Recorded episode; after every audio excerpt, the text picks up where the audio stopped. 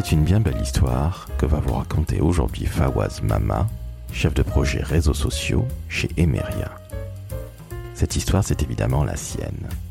Alors commençons par le commencement. Fawaz naît au Bénin, fait des études de commerce au Sénégal, arrive à Bruxelles, puis Paris. Mais pourquoi faire, me direz-vous? Eh bien tout simplement pour être apprenti, plutôt stagiaire, community manager. Évidemment, Fawaz va vous raconter toute l'histoire dans son intégralité et elle va nous amener très très très très loin de Paris. Mais au-delà de ça, Fawaz va vous expliquer également comment lancer une marque sur les réseaux sociaux, va vous donner d'excellents conseils de carrière à vous qui êtes jeune mais aussi moins jeune. Et surtout, vous allez vous apercevoir qu'il existe encore en France des employeurs tels Emeria, numéro un mondial des services immobiliers. Pour information, Emeria, c'est l'ex-Foncia Group, dont vous connaissez évidemment la marque phare. Et justement, Emeria s'est décarcassé pour recruter Fawaz tout d'abord en stage, puis aujourd'hui en CDI. Je vous laisse en sa compagnie. Je suis Laurent François, fondateur et dirigeant de l'agence Maverick, et je suis certain que vous allez énormément apprécier cet épisode avec un jeune de 27 ans. Très bonne écoute et n'oubliez pas 5 étoiles sur Apple Podcast et sur Spotify.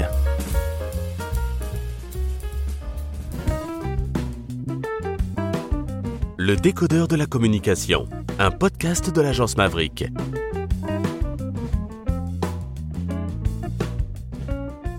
Salut Fawaz, Salut Laurent, comment ça va? Super bien et toi? Écoute, ça va très très bien. Je suis ravi d'être une nouvelle fois chez Emeria. On va croire que c'est ma maison. On est ravis de t'accueillir en tout cas. Ben écoute, j'en suis absolument ravi. Je te remercie de ton accueil. Alors, Fawaz, tu es le deuxième invité le plus jeune du décodeur de la com. Un honneur. J'ai envie de te dire qu'il était temps d'avoir un vrai jeune. Parce que tu as 27 ans. Oui. Et alors, que fais-tu chez Emeria? Alors, je vais commencer par la genèse. J'ai commencé euh, chez Meria, ex-Foncia Group, en tant que community manager. Ok. Donc, le community management, c'est-à-dire, c'est c'est de la modération. C'est répondre aux personnes qui interpellent la marque sur les réseaux sociaux. C'est des posts, c'est des publications sur les réseaux sociaux. En gros, c'est la gestion, l'administration à plein temps des, des comptes réseaux sociaux, des différents comptes réseaux sociaux.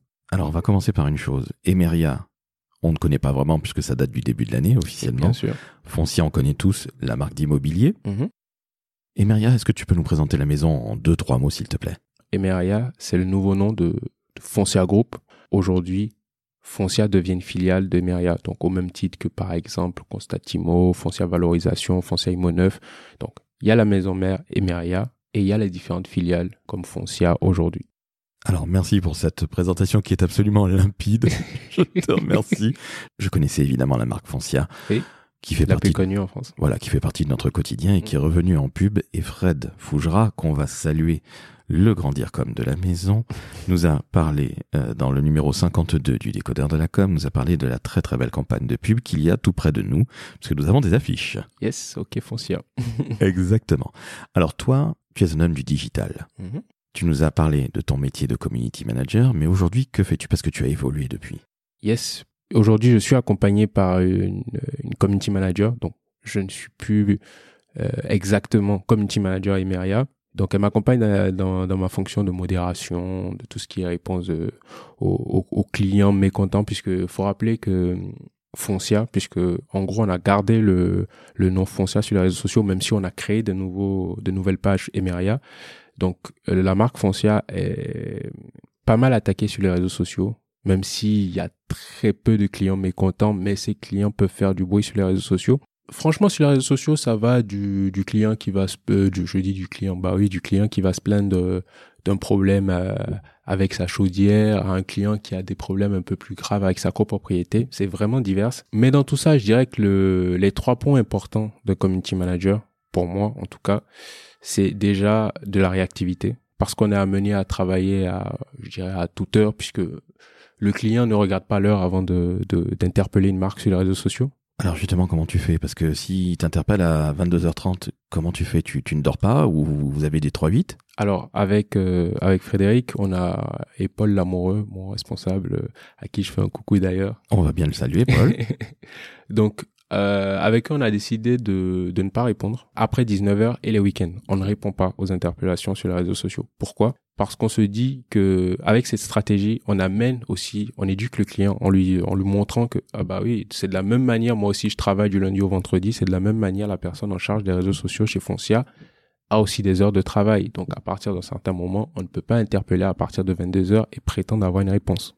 Ce que je comprends très bien. Donc ça, on, mais malgré ça, on est au courant, on n'est pas jamais à l'abri de, de, de, petites crises sur les réseaux sociaux. Ça va très vite aujourd'hui avec les influenceurs et tout ça. Donc à surveiller. On peut être amené à travailler au-delà des heures de travail ou même un week-end. Ça nous arrive. C'est les, je, pour moi, je, je, je nomme ça, ça va avec le métier de la réactivité, de la disponibilité, je mets ça sur le sur les mêmes sur le même pied. De la disponibilité, toujours euh, pouvoir répondre à tout moment, c'est ça, ça ça va de pair. Ensuite, je dirais euh, de l'empathie.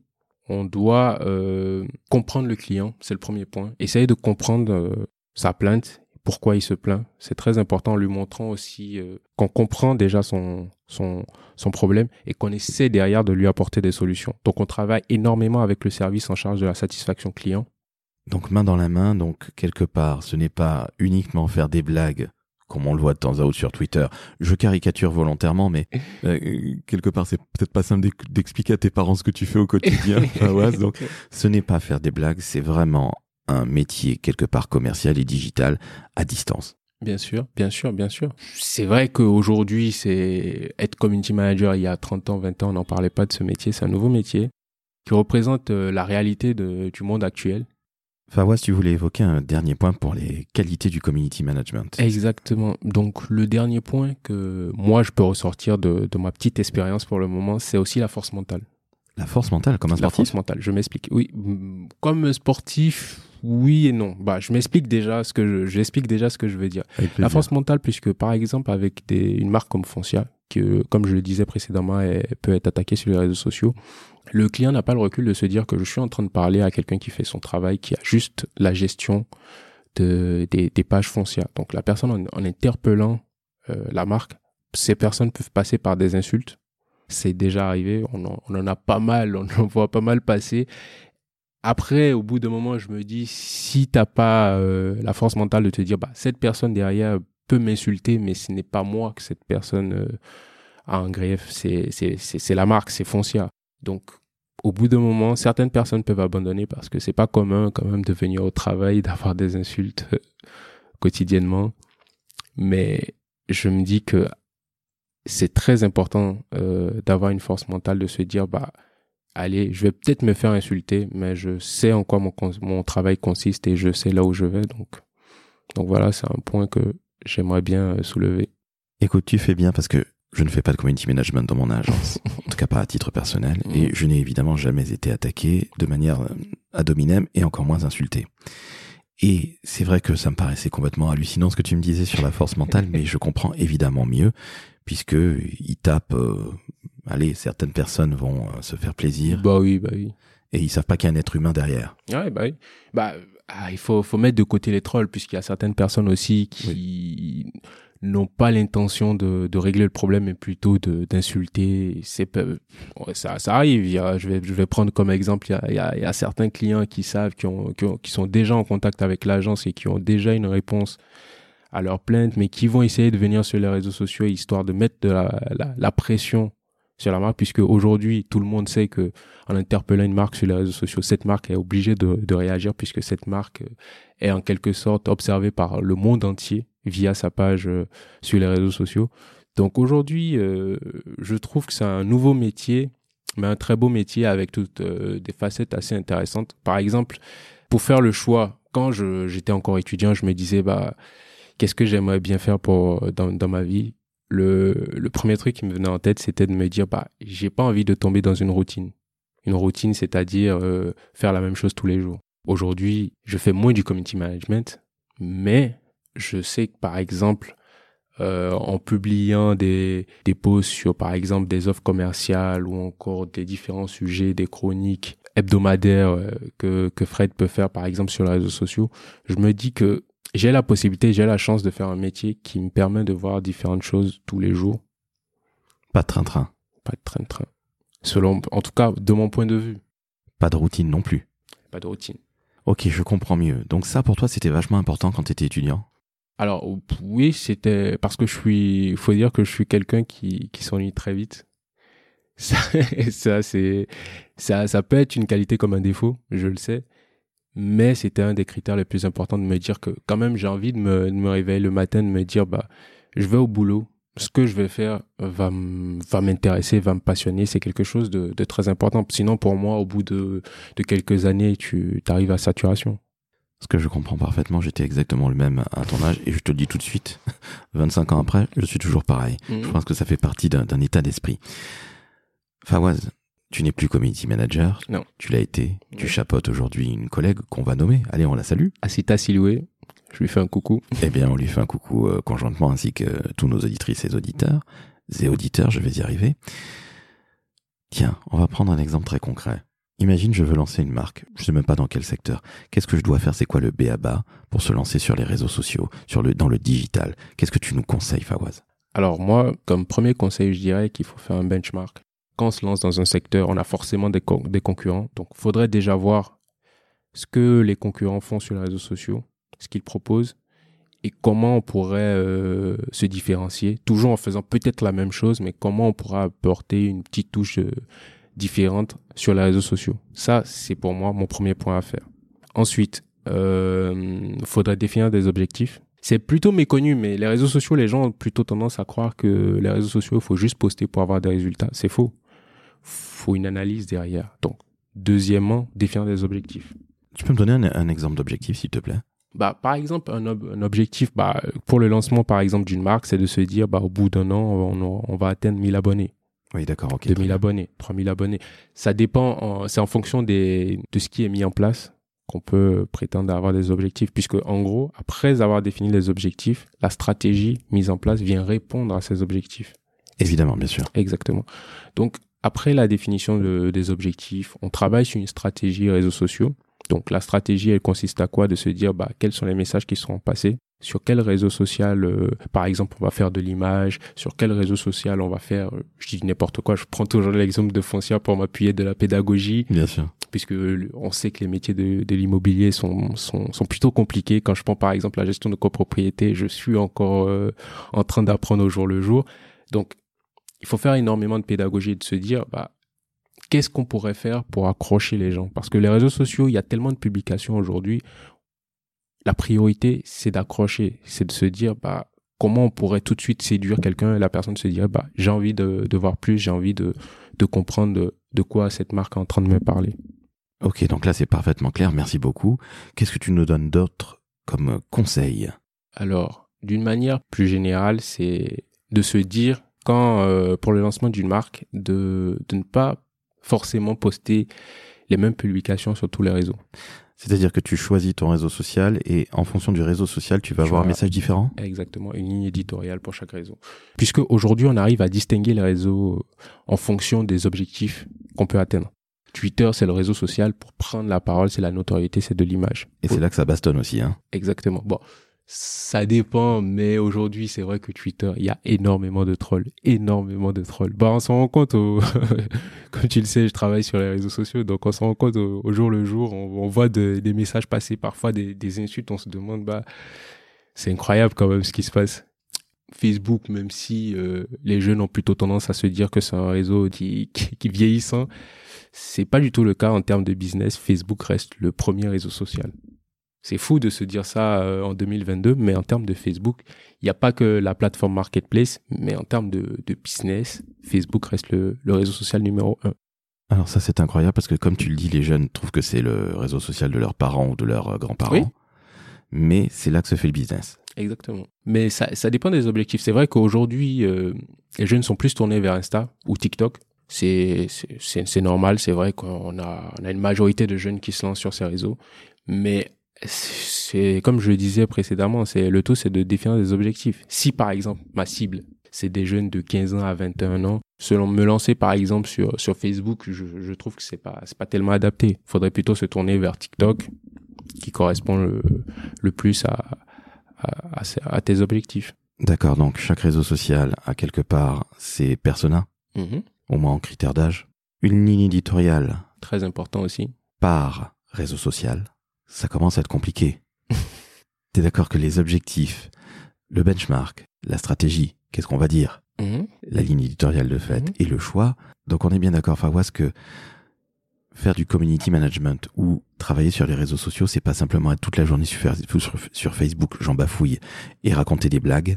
Mais euh, je suis désolé de, de te poser encore cette question-là de manière aussi bébête, Mhm. mais c'est un vrai métier, on est bien d'accord? Bien sûr, c'est un vrai métier. Pour la petite histoire, moi aussi, j'ai découvert ce métier, euh, je dirais, sur le tas. Puisque, je rappelle, j'ai une formation, j'ai un master en spécialisation marketing. Donc, je connaissais le marketing. Je, je ne prétendais même pas à travailler dans la communication. Mais une chose entraînant une autre, j'ai commencé par un stage à Bruxelles, dans une start-up euh, qui proposait un poste, un stage de community management. Donc, j'ai intégré ce, cette boîte en me disant, bah, le premier rapport que j'ai eu avec le community management, c'était vraiment, euh, on essaie de poster À Donf à donf. Ouais. C'est des startups qui s'occupent de la communication sur les réseaux sociaux de plein de plusieurs entreprises. Donc, le, la priorité, je dirais, c'est pas d'a- d'atteindre des objectifs, c'est de prouver aux clients qu'on fait un travail. Aussi basique que ça, d'accord, je comprends. Voilà. Donc, première expérience que j'avais, donc, on peut, je peux l'avouer, je n'étais pas tellement séduit par ce métier. Bah, c'est normal aussi, c'est, ce que tu fais, c'est, pas tellement intéressant. Donc, ensuite, euh, par la suite, j'ai fini, j'ai fini mon master. Donc, j'ai, postulé à un stage en tant que community manager chez, chez Emeria. Ça s'est super bien passé. J'ai rencontré de, de, de grands communicants. J'ai eu la chance de travailler avec euh, Frédéric Fougera, Agathe Veil, qui sont des, qui sont des personnes euh, qu'on ne présente plus dans, dans, dans, le, dans le métier de la communication.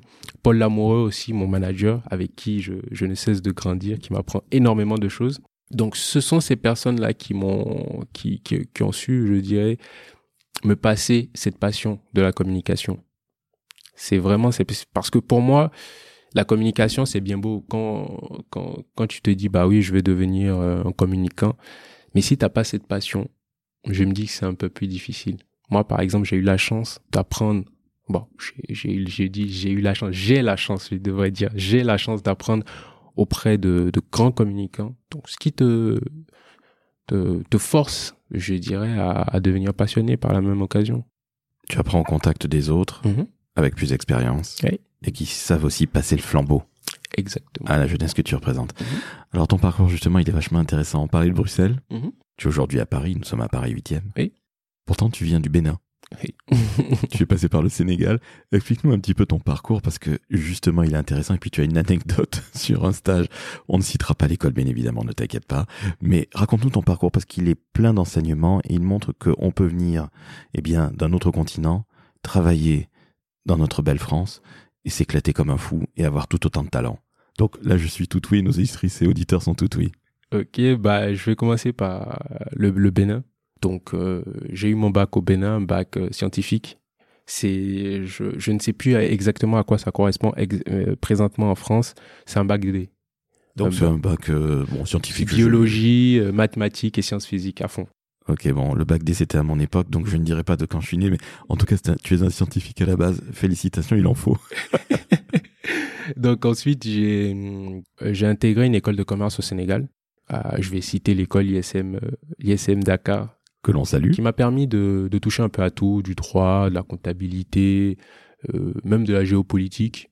Après ma licence, donc après trois ans au Sénégal, j'ai encore la chance que mon école au Sénégal ait un partenariat avec une école en France, à la Défense. Donc, j'ai passé des entretiens avec euh, les émissaires de, de l'école en France, ça s'est super bien passé. Et là que j'ai intégré cette école pour euh, poursuivre mon master. Donc finalement, tu fais trois pays, Ouais, chez toi au Bénin, Ouais. Dakar, Sénégal et Paris. exactement. Alors, c'est bien de faire des études, mais à un moment, il faut être sur le terrain. Raconte-nous cette anecdote, elle est incroyable.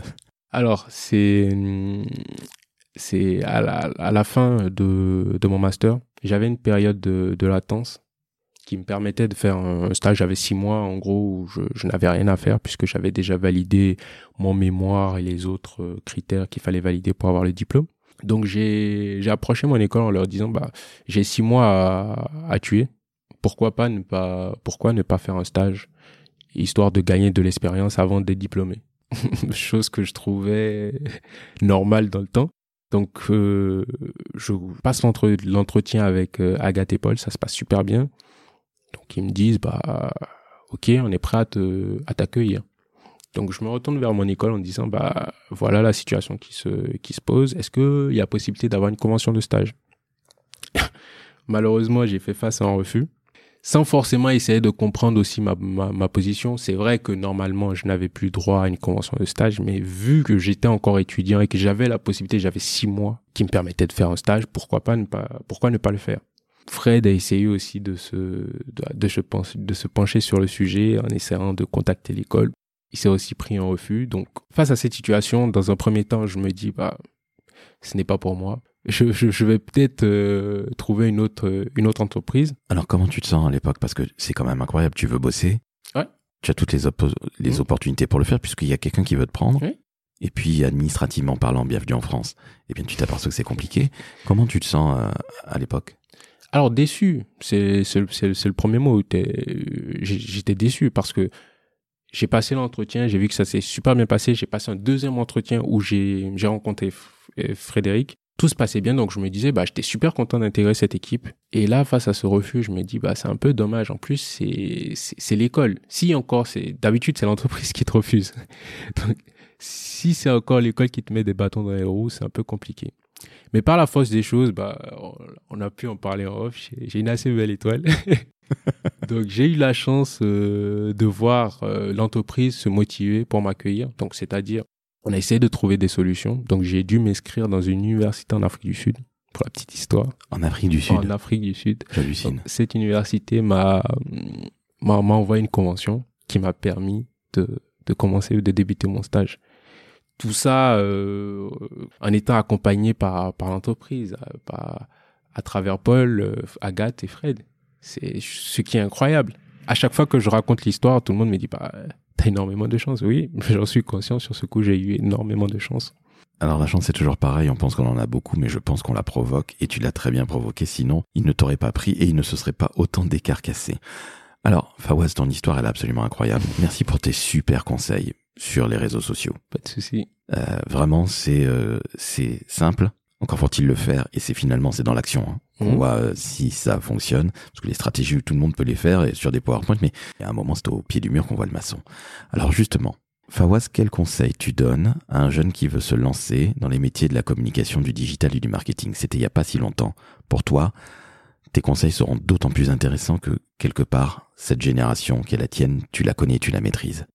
Alors des conseils, en tout cas, bah déjà, je veux pas paraître prétentieux, mais en tout cas, si je devais donner des conseils, je dirais que le premier conseil, c'est s'intéresser au métier de la com. Il y a énormément de métiers. La plupart sont méconnus. Donc, déjà, essayer de, de, de, de les connaître, de les comprendre. Et ensuite, euh, bah, trouver sa branche. C'est très simple. Il y a énormément de métiers. Il n'y a pas que le community management. Il y a, il y a, il y a énormément, il y a la presse, il y a, il y a la com interne, il y a énormément de, de métiers. Donc, déjà comprendre, connaître ces métiers et ensuite choisir sa branche. Comme deuxième conseil, je dirais euh, la motivation et de la persévérance. Encore plus pour, euh, je dirais, des personnes issues de la diversité. Je, je, je, me permets de glisser ça. Non, tu fais bien de le dire. c'est c'est très important pour moi. La persévérance, c'est c'est c'est c'est une c'est une qualité. C'est c'est plus qu'important pour moi. Je me suis rendu compte en euh, en tant que étudiant ou encore travailleur, salarié, étranger. Je pense que la persévérance, c'est une qualité primordial. Et tu nous l'as prouvé. T'aurais jamais eu ce stage, bah, pas ce job si tu n'avais pas persévéré. Avec cette histoire avec l'Afrique du Sud qui est absolument hallucinante. Exactement. Exactement. Troisième conseil que tu nous donnerais? Troisième, je dirais de l'humilité. Après, ça, c'est propre à moi. Je, je trouve que l'humilité t'ouvre des portes. Pour moi, en tout cas, en tant que, avec ma petite expérience, je trouve que l'humilité te permet de, bah, déjà que les personnes puissent t'accepter plus facilement et ensuite, en tant que personne, t'as t'as que du positif en étant humble. C'est après c'est culturel, c'est une éducation, c'est ma mère qui me le répétait. Je le mets en pratique aujourd'hui et je je vois les les avantages. J'ai une dernière question pour toi, Fawaz. Merci pour ces super conseils. Pas de souci. Qui sont pleins de bon sens. Un véritable griot. Fawaz, qu'est-ce que tu préfères aujourd'hui dans ton métier? Qu'est-ce que tu kiffes le plus aujourd'hui? Alors, question très difficile. Je dirais, ce que je kiffe aujourd'hui, c'est de voir l'interaction avec les publications que j'ai pu penser moi euh, devant mon PC, de voir que ça peut plaire à des gens, que les gens s'y retrouvent, que les gens les partagent. C'est, je trouve que c'est c'est la plus belle réussite, en tout cas de de ce que je peux observer de mon de mon de mon poste actuellement. C'est, je trouve ça très beau de se dire bah toi t'es là, tu tu te dis bah qu'est-ce que je pourrais écrire euh, qui pourrait susciter un peu d'engouement sur les réseaux sociaux? Tu penses, tu as une idée, bien sûr, on travaille euh, en équipe. Je je m'accorde pas le crédit, je m'apporte pas ce crédit à moi tout seul, mais de se dire que qu'en équipe, on pense à un projet, on pense à une idée de publication et par la suite, c'est après publication, bah il y a des gens qui se retrouvent, il y a des gens qui like, il y a des gens qui partagent, c'est assez intéressant et je trouve que c'est c'est beau. La rançon du succès quelque part ou du travail plutôt.